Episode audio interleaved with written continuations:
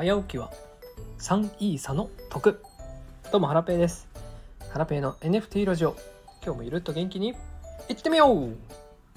この番組は NFT や SNS 運用などについてお話ししていく番組です。今日のテーマは Twitter が公開したアルゴリズム5000はいという内容でお話ししていきます。はいえー、まず最初に雑談なんですが、え、今日はですね、えーと、今録音しているのが土曜日の、えお昼の13時半です。いつもなら子供のねお昼寝の寝かしつけの時間帯なんですけどもなんと今日は妻がですね子供を連れてお出かけに出かけてます。イエーイ。ということで久々のおうち一人土曜日に一人一人で過ごしております。いやーなんか独身時代を思い出しますね。うん。一人最高。はい。もちろんね家族と一緒にいる時間もいいんですがたまにはね一人でいたいですよね、うん、私一人の時間がねないとダメな人なんですよね。うん。なので結構ねあの 子供ができてからはなかなか一人の時間が作れなくて、うん、早朝に起きたりしてなんとか時間を捻出してる感じです。はい。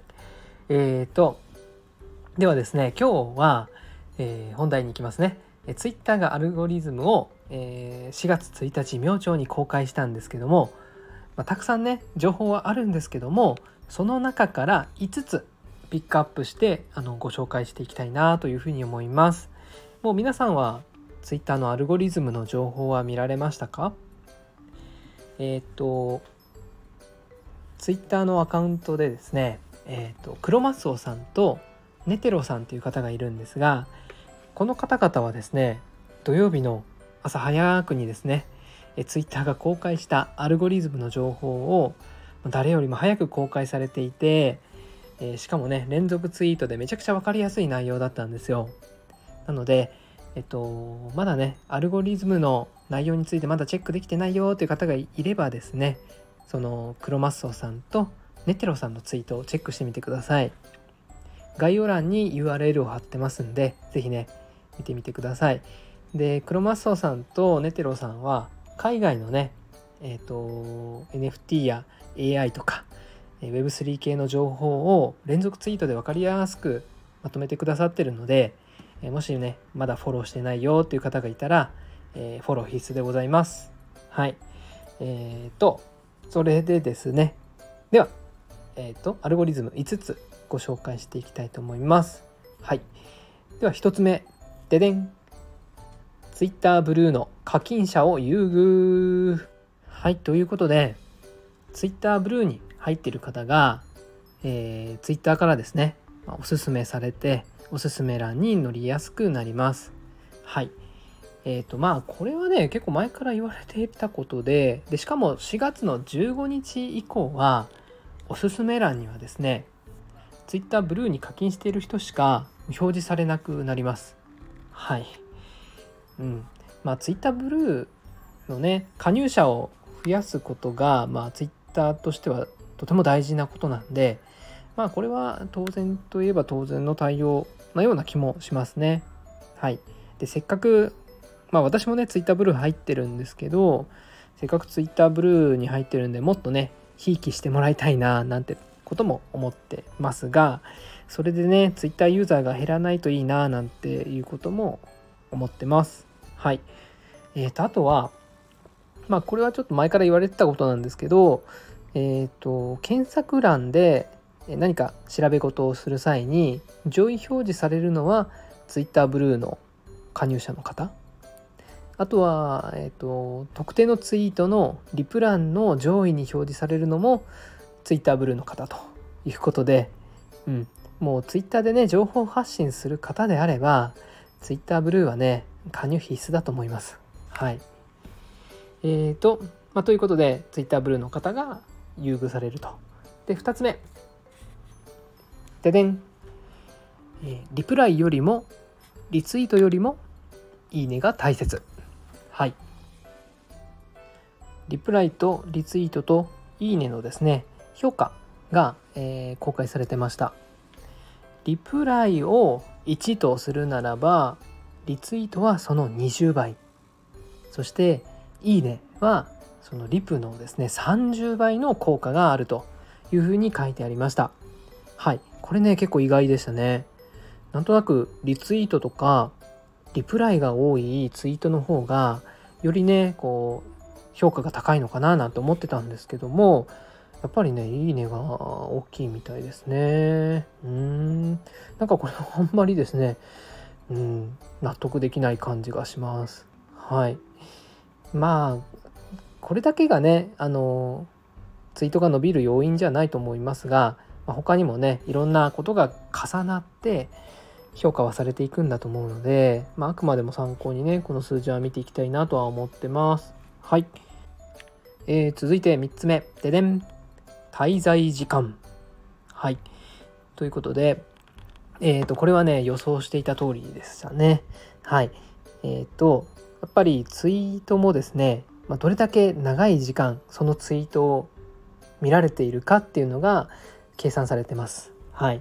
えーと、アルゴリズムに影響してきます。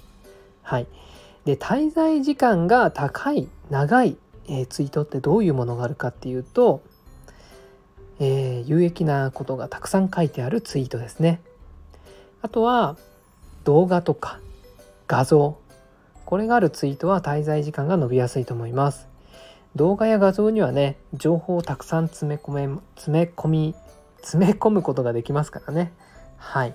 であとは連続ツイートとか箇条書きツイートこれもねいいと思ってますねはいえブログ Google SEO も滞在時間が大切だって言われてるんですよね。